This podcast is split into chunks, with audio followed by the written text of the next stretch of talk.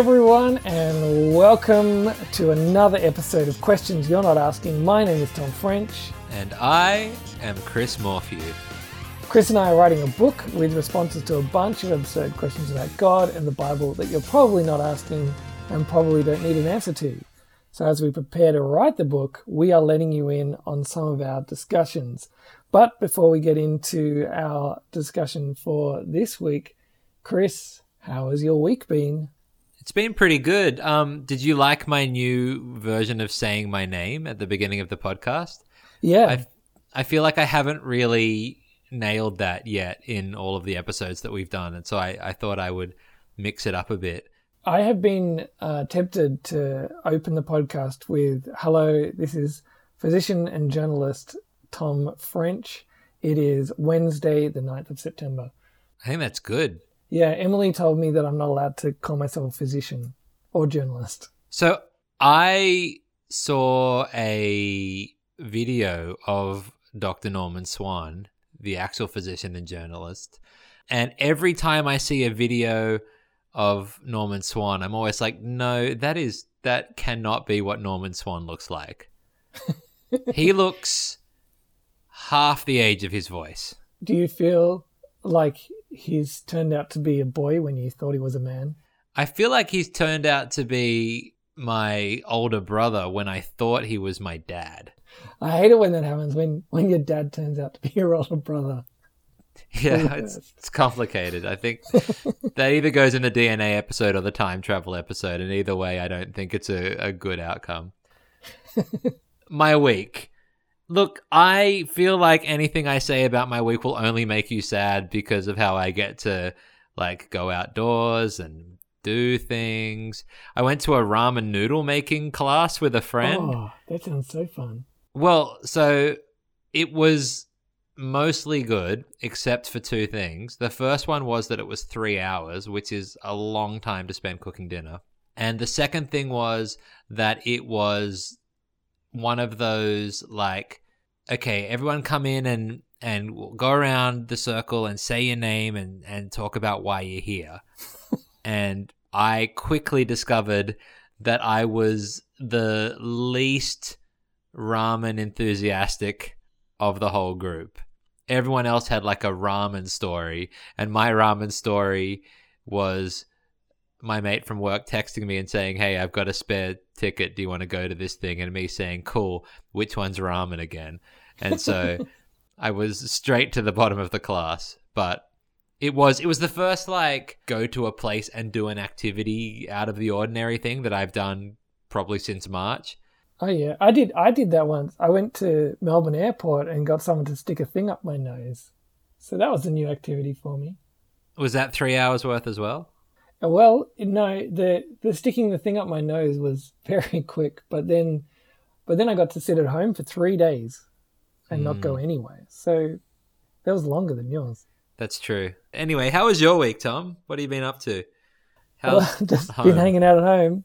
Uh, we we got we had a big event on Sunday when we watched Dan Andrews give us the roadmap out to COVID normal, uh, which is pretty much the very very slow walk along the road till maybe one day we, will get out of our house for more than an hour a day.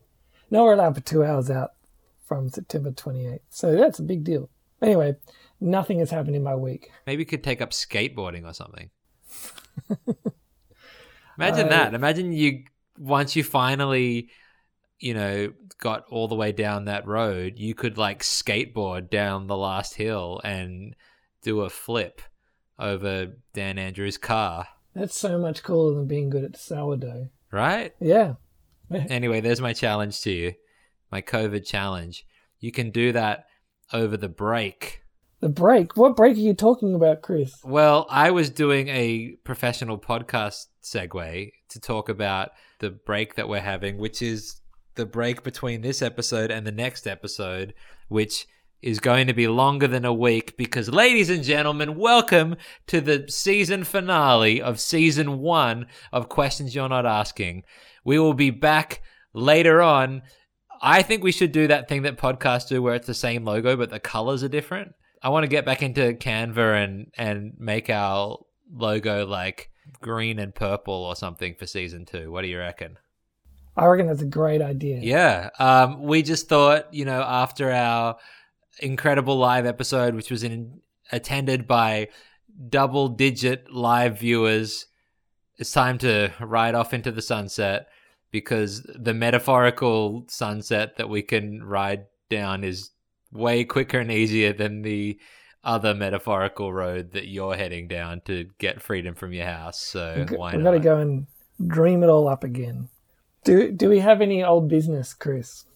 Uh, yes, I do. I have a piece of old business uh, from my friend Alistair who texted me after our live episode, which we were talking about uh, if Jesus had an identical twin, would they both have been the Messiah? And he made a very succinct and important point that we had missed that there was only one Adam and therefore there was only one Christ. What do you think about that? Yeah, I think that's good. So, should we then have done what if Adam was a twin? Well, I think that gets you into the very murky waters of did humans evolve from Twins. lower life forms? Are you saying twins are a lower life form? Is that No, I said, did humans evolve from twins? And you said a lower life form. So you were implying that twins are a lower life form. I think they're probably a higher life form. well? There's two of them. So is our updated answer that if Jesus had an identical twin, it could be the Messiah, but only if Adam had first had an identical twin? Yeah, I think so. Also, I think what we've learnt from this is we shouldn't get Alistair on the show because it will just be very short. He's got too much theological skill to to have him on this. Yeah, we. I think we trade on having just enough theological knowledge, but not too much. I think that's what allows a lot of these conversations to happen. So here's a question for you: If God creates two very similar-looking men from the dirt side by side and breathed life into them five minutes apart, are they twins? If it's the same patch of dirt, then yes. But if he gets like some dirt from like the other side of the pond, no. They're just like two kids that are born about the same time in the same hospital. Whereas if you got two ribs from Adam and made two Eves, that that would be the clearest Genesis 2 twin, I feel. Yeah, I also feel that would be the the basis for some weird ancient reality TV show, like Garden of Eden Bachelor. Yeah.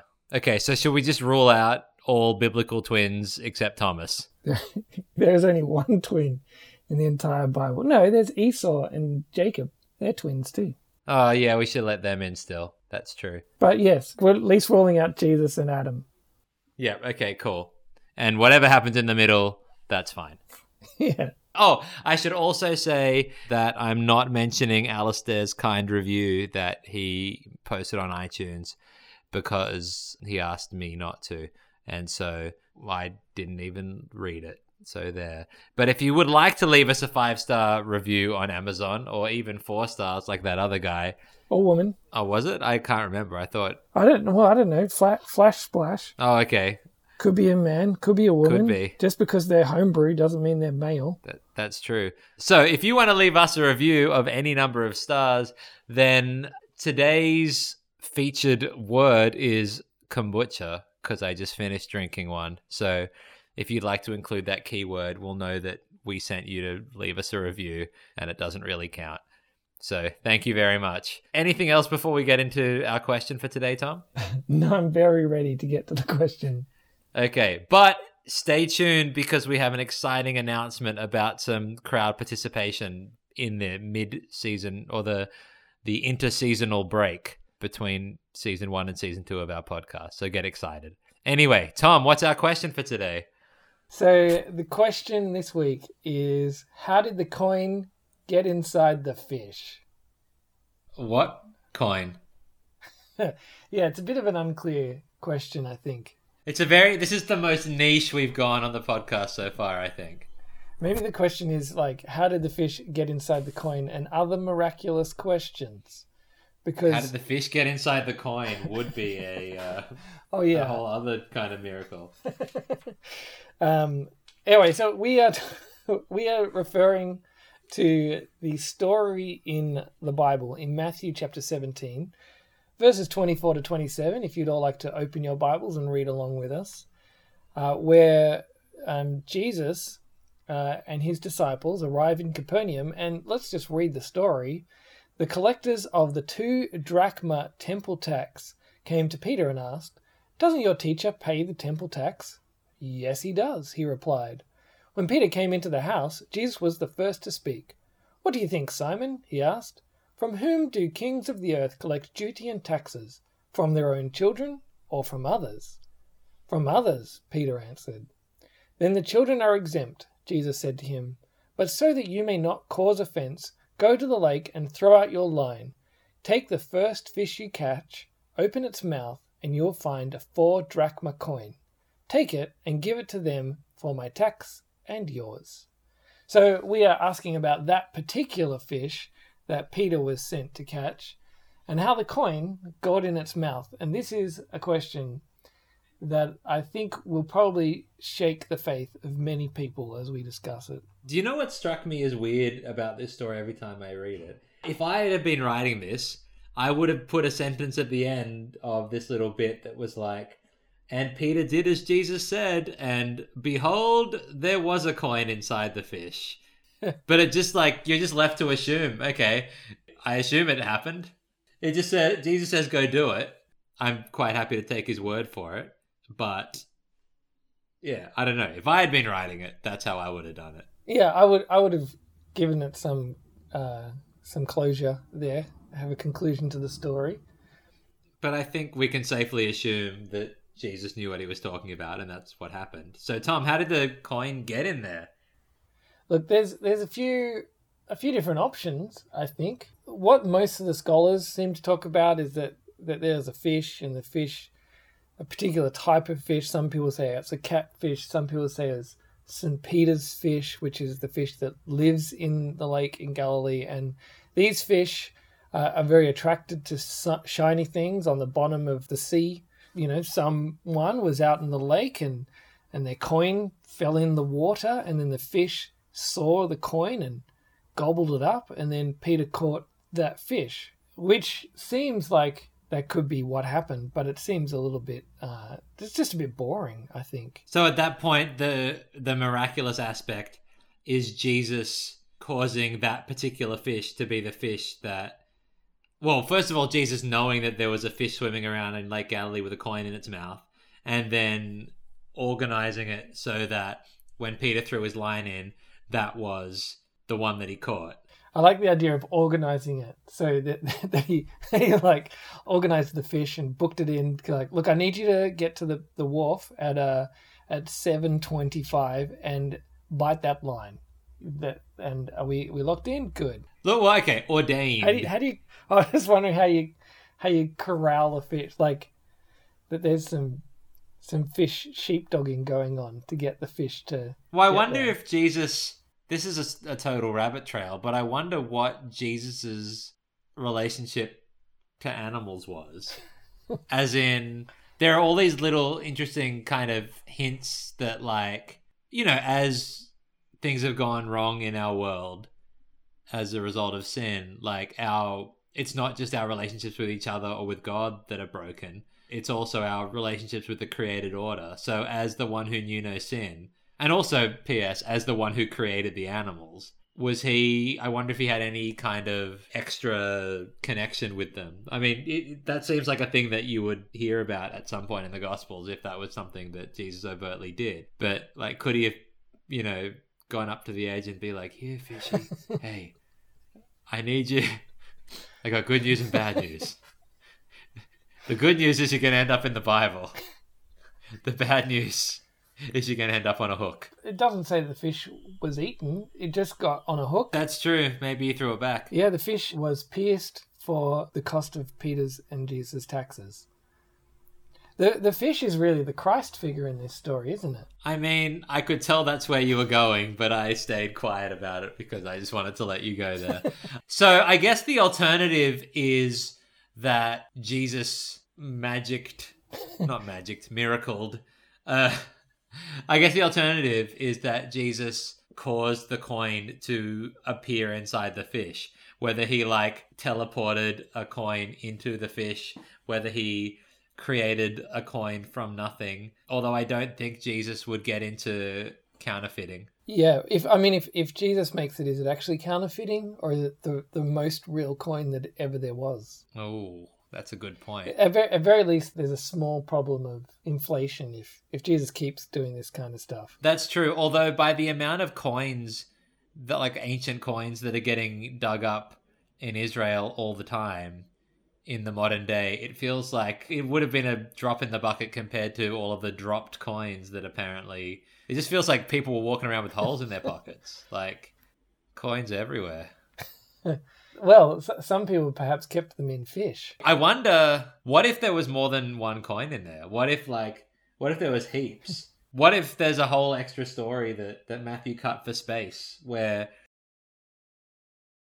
like there were just like bottomless coins in there and you could squeeze it every time you needed some money and don't know. There's definitely a fable in that of the fish that gave out coins and then Don't squeeze too hard on the bottomless coin fish or yeah, doesn't seem to be the kind of story the Bible's telling. Although, you know, not loving money, there's that. So do you think the fish was always like the fish had a normal life cycle of a fish, or did did the fish get miracled as well, or is it just the coin that was miracled? my guess about how this happened like it, it kind of goes back to like god's sovereignty over all things and so i kind of see it as probably the fish was a normal fish the coin was a normal coin the the fish swallowed the coin and jesus through some combination of knowledge and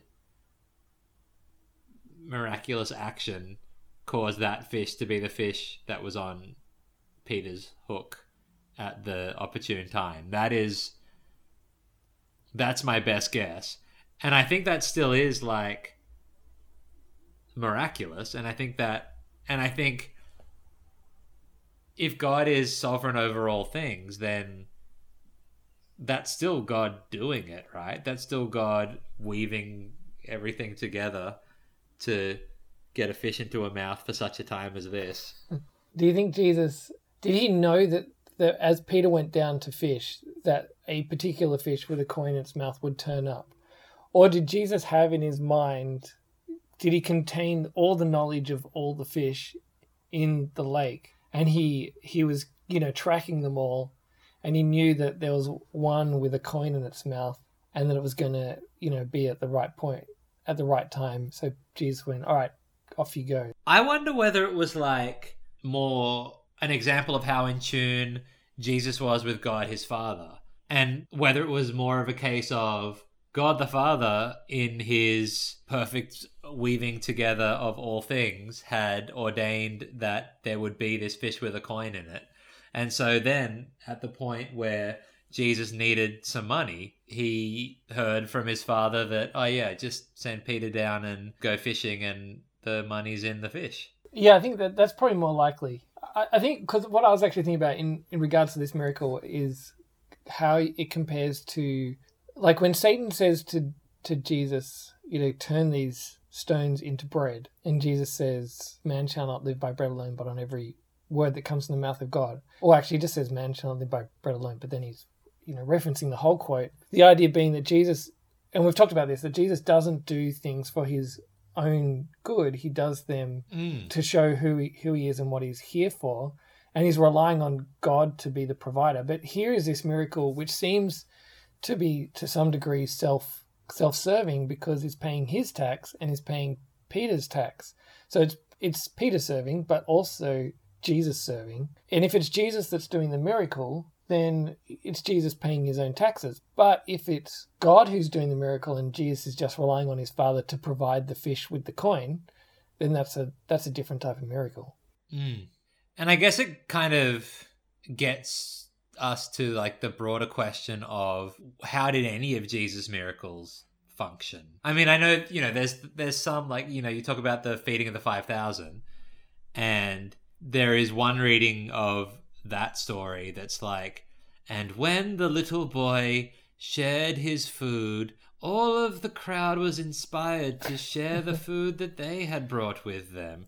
And the miracle was kindness. Yeah. You know what I mean? And so you've got readings all the way from that to what actually happened, which is Jesus miraculously transformed five loaves of bread and two fish into enough for thousands and thousands of people. But I guess in the same way that you can ask the question about the coin and the fish, you can ask like, what happened? I don't know. Like that one to me is one where like when Jesus says, get up and walk, and the guy gets up and walk, I kind of go, okay, well, if a scientist or like a doctor was taking scans at that moment, they would see whatever damage to the body had occurred was like like suddenly reversing itself before their eyes, you Mm. know.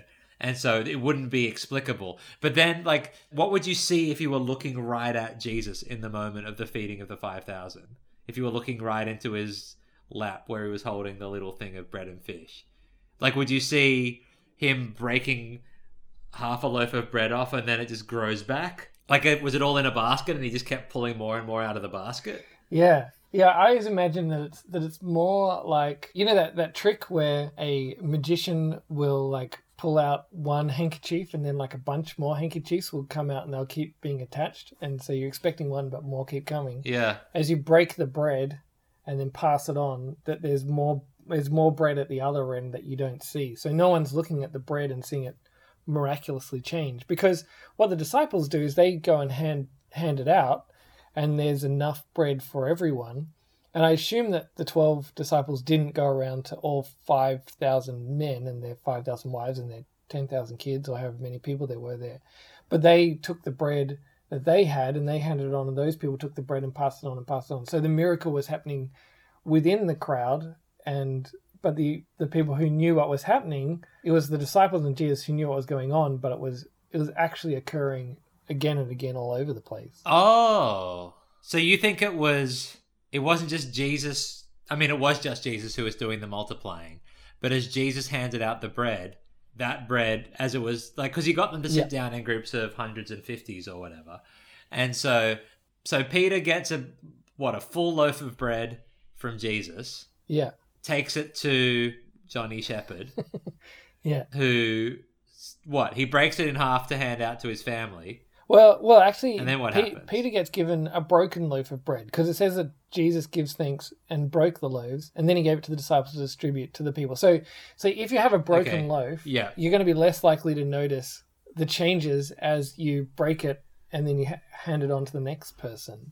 Surely, though, if you're someone close to, to Jesus, if you've overheard the conversation between him and the disciples, and then you know that there was only five loaves of bread and two fish, like people are noticing that, especially if it's happening. Hang on a minute. Did you break any off? Yeah, I did. Look at this. But hang on, there's still this much left. What's going like hang on, let's break it in half again and see what happens. Yeah, that's that, that's true. I've it has never it's never occurred to me that the multiplication was happening anywhere other than like in the lap of Jesus. Mm. Yeah, As in so what I what I picture is either he breaks the bread, hands off a bit, breaks the bread, hands off a bit, breaks the bread, hands off a bit, and it just keeps on like reconstituting itself or something, like regrowing. Or it's like the. Do you remember that old ad for Tim Tams where there's a genie and it, and he comes to this woman and she's like, and he says, "You've got three wishes," and she's like, "Okay, well, for my first wish, I want a packet of Tim Tams that never runs out." Mm. And then, like, she's sitting with her friend or something, and she takes the last Tim Tam out of the packet, and it miraculously like refills with Tim Tams. And then I think it's like, "What do you want for your other two wishes?" And she wants two more packets of Tim Tams, which is like the biggest waste of. Time, Except there, there was there was that one version where the genie sent her boyfriend to Vladivostok for some reason. I don't know. I don't know how that fit, fitted in. Oh, But I'd forgotten. anyway, I remember that ad. Yes. I guess more Tim Tams for her, which again doesn't make sense. But anyway, that maybe is another way to picture it. That as soon as the last loaf of bread leaves the basket, it just goes bloop bloop bloop bloop bloop, and they all reappear inside the basket. Yeah. But I think you're, if it is true that what happened was it continued to like multiply and multiply and multiply, which there's some beautiful like symbolism in that for what the church would later go on to do. That solves for me the logistical problem of essentially you've got one person handing out like serving 10,000 people dinner, Mm. which just takes ages, but if it continues to multiply, yeah, I guess why not? Maybe maybe you've talked me around. Uh, The, the other thing is in John's version of the miracle, it says right at the end, it says, After the people saw the sign Jesus performed, they began to say, Surely this is the prophet who is to come into the world.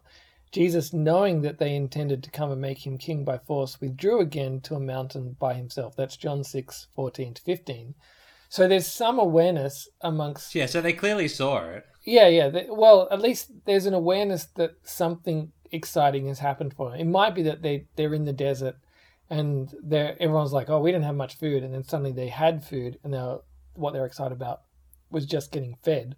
But it sounds like there's more than that going on. That they they saw it as more miraculous than just the feeding. Right, because they're all like I'm assuming a lot of those are just like subsistence living, barely scraping together their next meal, and now here's this guy who can just like multiply bread and fish. Yeah, And then like later on, they come back and he's like, "You're back because of the bread." And then he, you know, goes into, "Well, what you've actually got to do is eat my flesh and drink my blood." And they're like, "Oh, this is a different message to the one we were expecting." and then a bunch of them bail.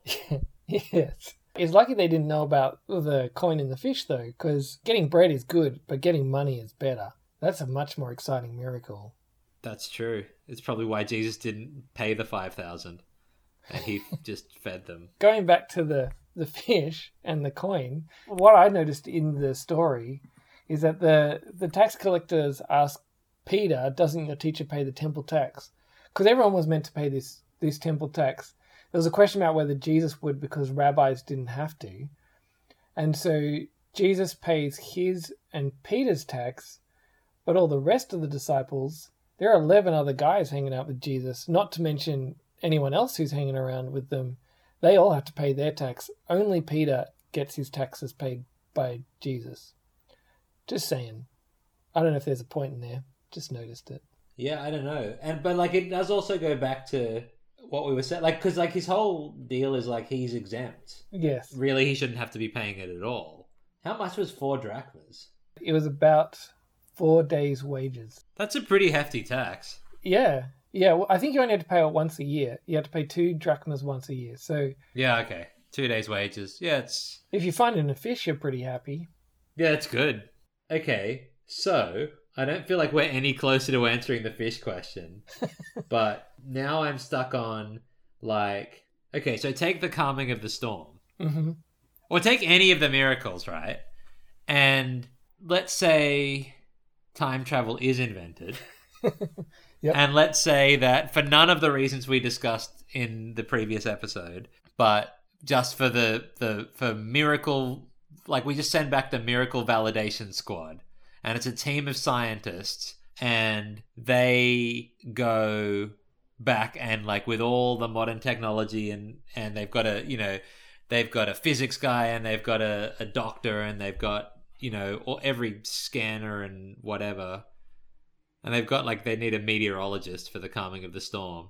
And they just have all of these people. What do you discover like what do you measure and what could you see in each of these miracles? So like the coin in the fish maybe they go back and maybe they discover that yep it was a fish that swallowed a coin and then got caught. That still doesn't explain how the heck jesus knew that that one particular fish would be the fish that peter caught Mm. or that that fish even existed. Or that that you know that there was a fish who'd eaten the coin. And so i think there'd be a certain amount you could measure and then there'd be a certain amount that you'd just be like oh how did that happen? And then when you take it to something like the calming of the storm you send your best meteorologists and your best like weather science people they might be able to give you the readings and describe the events.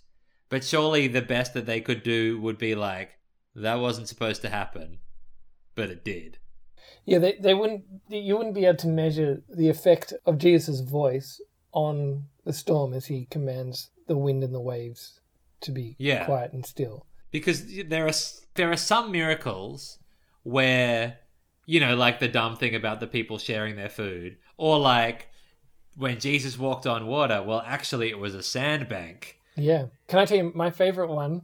There's a guy at the University of Florida who did a study on the lake at Galilee and said that there's this phenomena that happens very, very rarely where you get the the right conditions where the I think the the air like super cools very quickly and then you get ice on top of the lake and so Jesus was walking out to the disciples on a patch of ice. So kind of like there wasn't like the whole lake became ice, but there were patches of ice, and so Jesus kind of just floated out to them on the ice and moved his feet like he was walking, did like a moonwalk on the ice as he floated up to them, and they're like, "Oh, hey, Jesus!"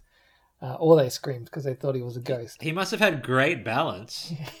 Maybe the yeah. seeming to walk was him just being like whoa whoa whoa whoa whoa whoa and trying to keep his balance as he was like skateboarding out over the lake on a sheet of ice. Well, they might not have experienced ice that often and seen people stand on it. So you would think, yeah, as you see someone, you don't recognize, oh, that's someone just on a patch of ice. You see, like you say, someone on the water.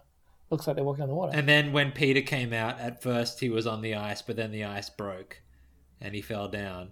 And then Jesus helped him up and then floated the ice back. He might have had a some way of p- propelling the ice, a little motor on the back of his ice shelf. I'm going to be honest with you, Tom. This doesn't seem like the best theory to describe this.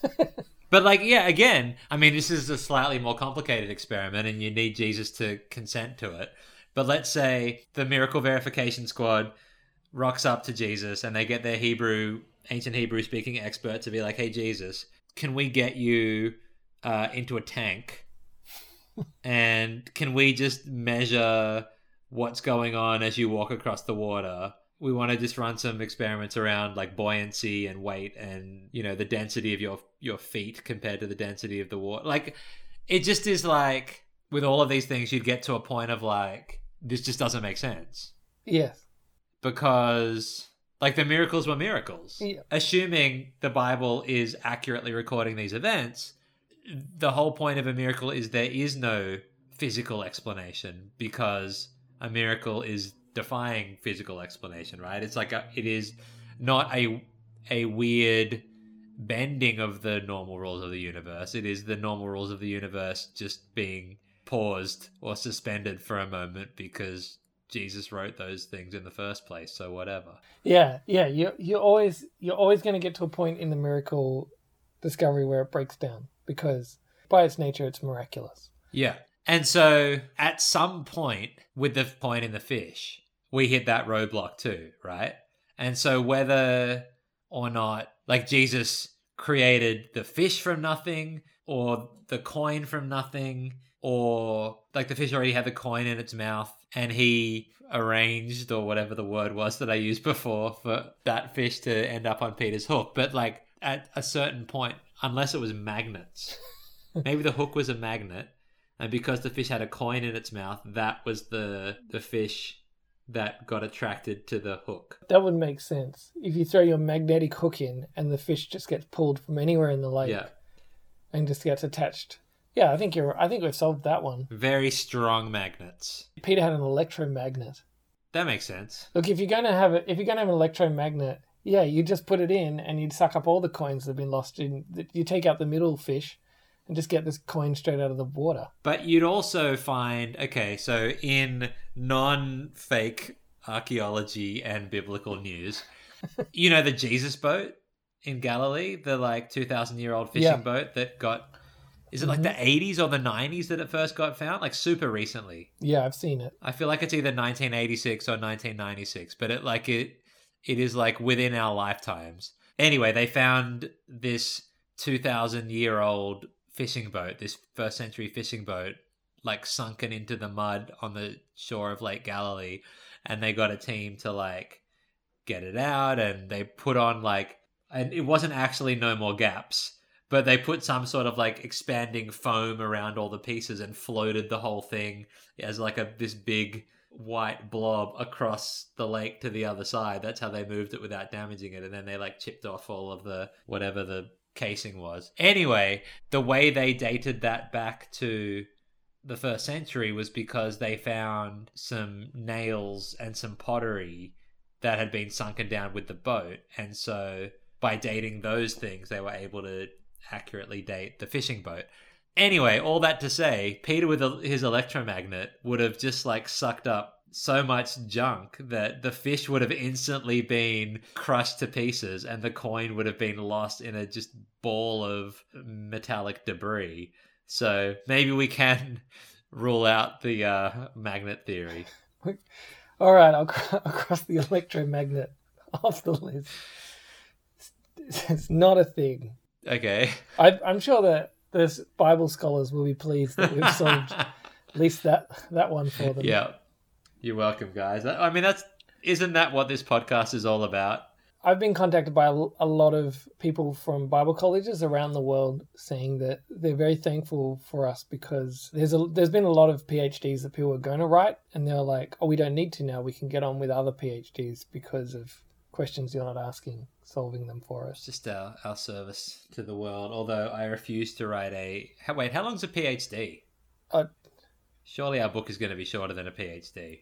Yeah, I don't know. Thesis thingo. Uh, I I don't know, hundred thousand words or something. Oh no, we're not. I did not sign up for that. Although I guess ours is like it's a whole bunch of theses together. It's we're more like Martin Luther. Yeah. Maybe that's how we can distribute them. We can like hammer them to the front doors of churches.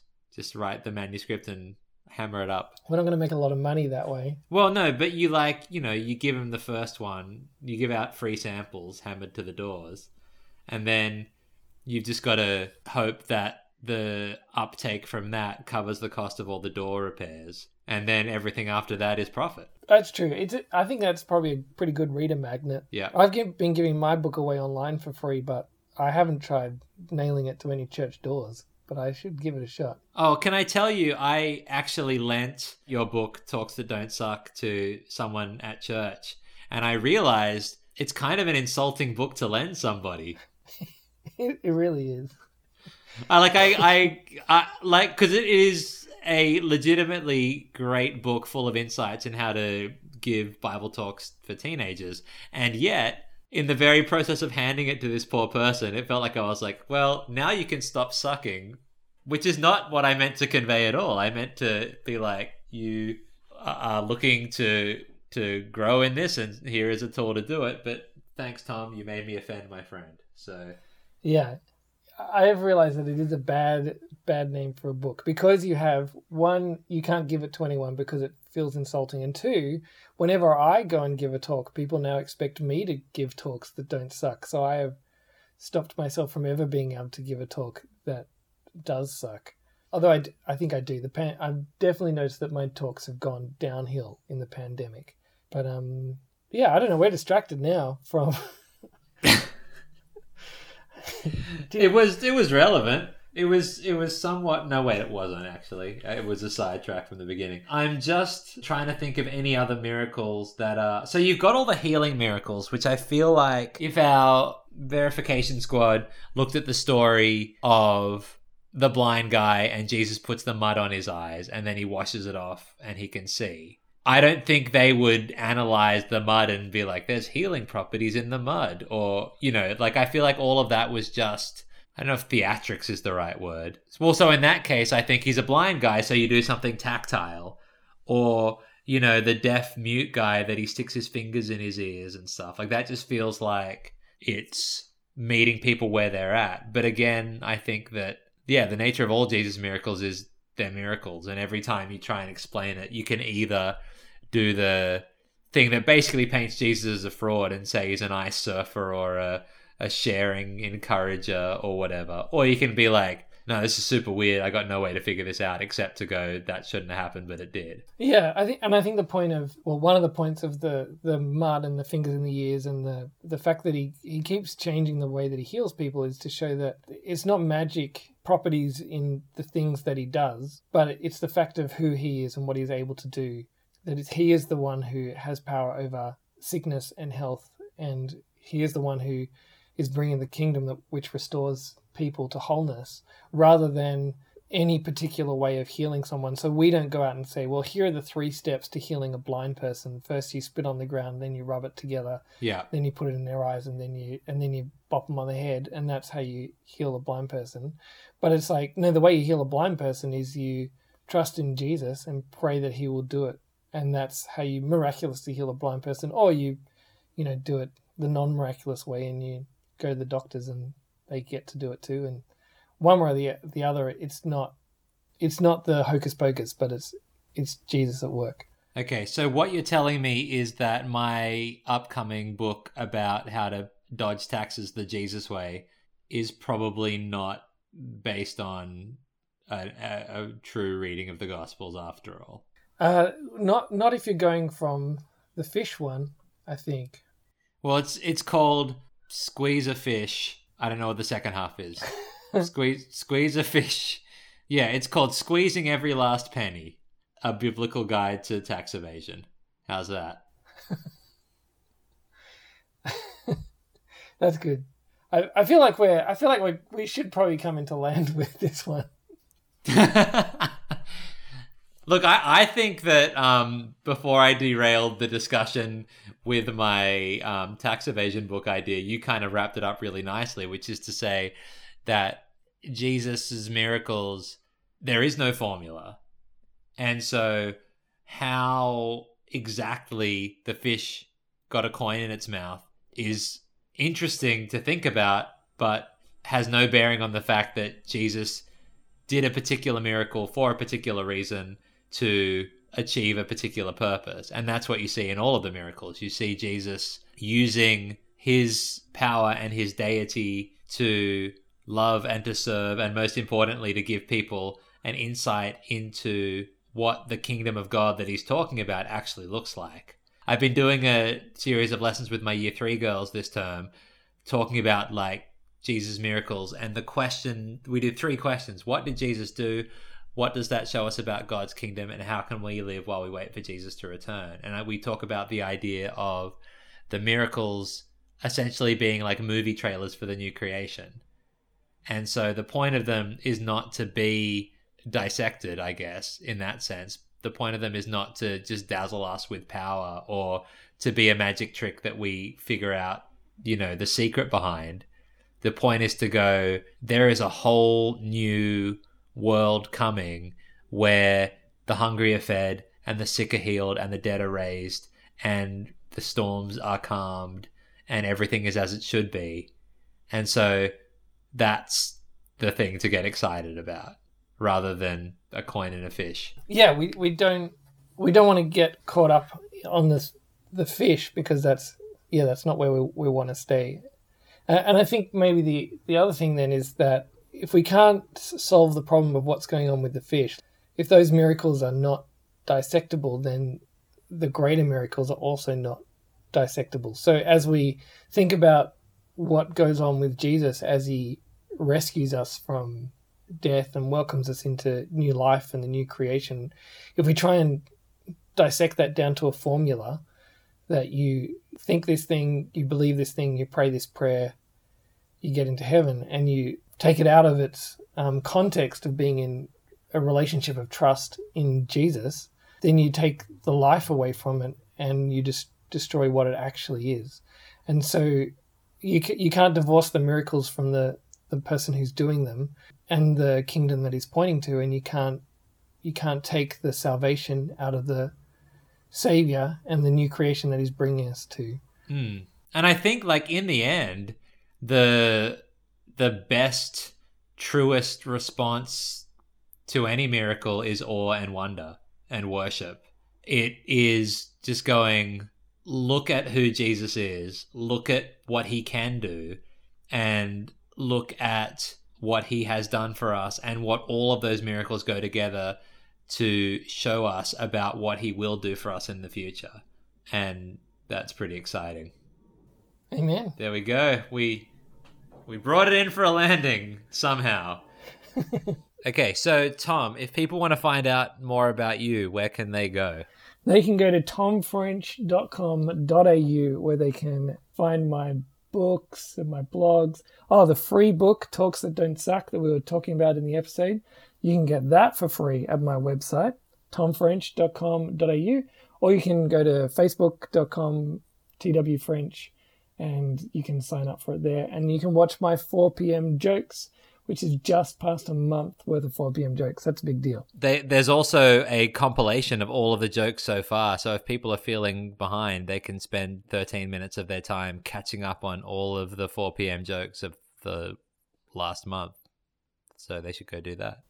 They should. And where can they find out more from you, Chris? They can go to chrismorphew.com and they will find my book that I am sadly charging money for Best News Ever Your 100 Day Guide to the Gospel of Mark. They will also find all of my fiction stuff, much of which is out of print, I keep finding out because I keep having lovely Americans emailing me and saying, Where can we find book seven in the Gateway series?